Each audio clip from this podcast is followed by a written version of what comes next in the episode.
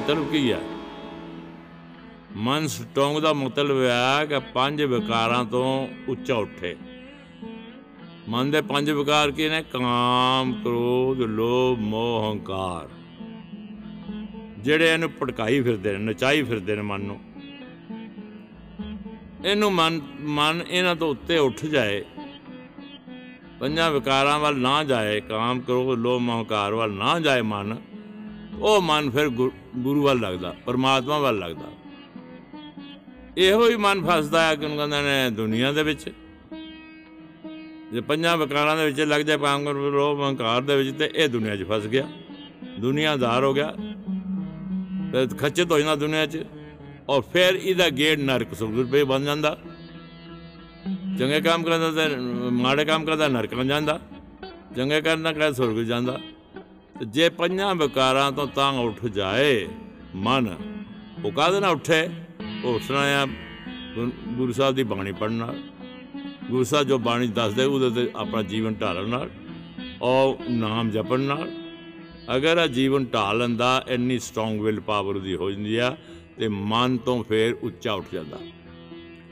ਉਹ ਮਨ ਜਿਹੜਾ ਆ, ਜਿਹੜਾ ਦੁਨੀਆ 'ਚ ਲੱਗਾ ਹੋਇਆ, ਉਹ ਮਨ ਫੇਰ ਪਰਮਾਤਮਾ ਦੇ ਨਾਮ 'ਚ ਲੱਗਦਾ। ਪਰਮਾਤਮਾ ਦੀ ਬਾਣੀ ਸੁਣਨ ਜਗਦਾ ਤੇ ਗੁਰਮੁਖੋ, ਇਸ ਕਰਕੇ ਮਨ ਨੂੰ ਕਰਨ ਵਾਸਤੇ ਦੋ ਹੀ ਤਰੀਕੇ ਨੇ। ਇੱਕ ਤਾਂ ਗੁਰਬਾਣੀ ਪੜੋ ਇੱਕ ਕਿਸੇ ਮਹਾਂਪੁਰਸ਼ ਦੀ ਜਿਸ ਨੇ ਮਨ ਨੂੰ ਸਾਧਿਆ ਹੋਏ। ਮਨ ਸਾਧ ਕੇ ਤੇ ਉਸਨੇ ਪਰਮਾਤਮਾ ਜੁੜਿਆ ਹੋਏ। ਉਹ ਉਸੇ ਸੰਗਤ ਕਰੋ। ਉਹ ਦੱਸੇਗਾ ਤੁਹਾਨੂੰ ਵੀ ਮ- ਮਨ ਦੀ ਕੀ ਕੀ ਆਉਂਦੀਆਂ ਨੇ ਟਪਲੇ ਕੀ ਕੀ ਹਾਰਡਲਸ ਆਉਂਦੀਆਂ ਨੇ, ਉਹਨੂੰ ਕਿਸ ਤਰ੍ਹਾਂ ਪਾਰ ਕਰਨਾ। ਤੇ ਗੁਰਮੁਖੋ ਮਨ ਮਨ ਨੂੰ ਸਾਧਨ ਵਾਸਤੇ ਮਨ ਨੂੰ ਕੰਟਰੋਲ ਕਰਦੇ ਮਨ ਹੀ ਸਾਰਾ ਬੰਦਰ ਚ ਕੰਮ ਕਰਦਾ। ਆਤਮਾ ਤੇ ਸਭ ਤੇ ਪ੍ਰਵੇਸ਼ ਹੈ। ਆਤਮਾ ਕੋਈ ਆਤਮਾ ਚ ਨਾ ਕਾਮ ਹੈ ਨਾ ਕੋਰ ਹੈ ਨਾ ਲੋਭ ਹੈ ਨਾ ਮੋਹ ਹੈ ਰੋਗ ਨਾ ਸੋਗ ਨਾ ਭੋਗ ਨਾ ਪੈ ਉਸਦਾ ਕੁਝ ਸਾਡੇ ਮਨ ਦੇ ਵਿੱਚ ਹੈ ਤੇ ਮਨ ਨੂੰ ਕਿਸ ਤਰ੍ਹਾਂ ਅਸੀਂ ਸਾਧਨਾ? ਉਹ ਪਰਮਾਤਮਾ ਦੇ ਨਾਲ ਲਗਾ। ਪਰਮਾਤਮਾ ਦੇ ਜਿਹੜੇ ਰਸਤੇ ਚਲੇ ਹੋਏ ਨੇ ਜਾਂ ਚਾ- ਚੱਲ ਕੇ ਆਪਣਾ ਨੂੰ ਉਹਨਾਂ ਨੂੰ ਪਰਮਾਤਮਾ ਨਾਲ ਅਮ, ਮਿਲ ਗਏ ਨੇ। ਉਹਨਾਂ ਦੀ, ਉਹਨਾਂ ਦੇ ਬਚਨ ਕਮਾਣੇ ਉਹਨਾਂ ਦੇ ਨਾਲ ਉਹਨਾਂ ਦੀ ਕਥਾ ਸੁਣਨੀ, ਉਹਨਾਂ ਦੇ ਬਚਨ ਕਮਾਓ, ਉਹਨਾਂ ਦੇ ਦਰਸ਼ਨ ਮਿਲੇ ਕਰਕੇ ਮਨ ਸਟਰੋਂਗ ਹੁੰਦਾ ਮਨ ਪੱਕਦਾ ਤੇ ਇਸ ਕਰਕੇ ਜੇ ਮਾੜੇ ਆਦਮੀਆਂ ਨਾਲ ਜਾਵਾਂਗੇ ਤਾਂ ਮਾੜਾ ਮਨ ਬਣ ਜਾਏਗਾ।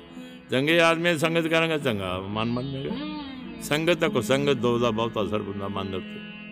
ਤੇ ਇਸ ਕਰਕੇ ਤਾਂ ਇਹ ਕਹਿੰਦਾ ਸੰਗਤ ਕਰਨੀ ਜੀ ਸੰਗਤ ਕੀ ਹੈ? ਚੰਗੇ ਆਦਮੀ ਜਿਹੜੇ ਪਰਮਾਤਮਾ ਦੇ ਨਾਲ ਲੱਗੇ। ਇਹ ਹੋਰ ਕੋਈ ਤਰੀਕਾ ਨਹੀਂ, ਇਹੋ ਹੀ ਤਰੀਕਾ ਮਨ ਨੂੰ ਸਾਧੋ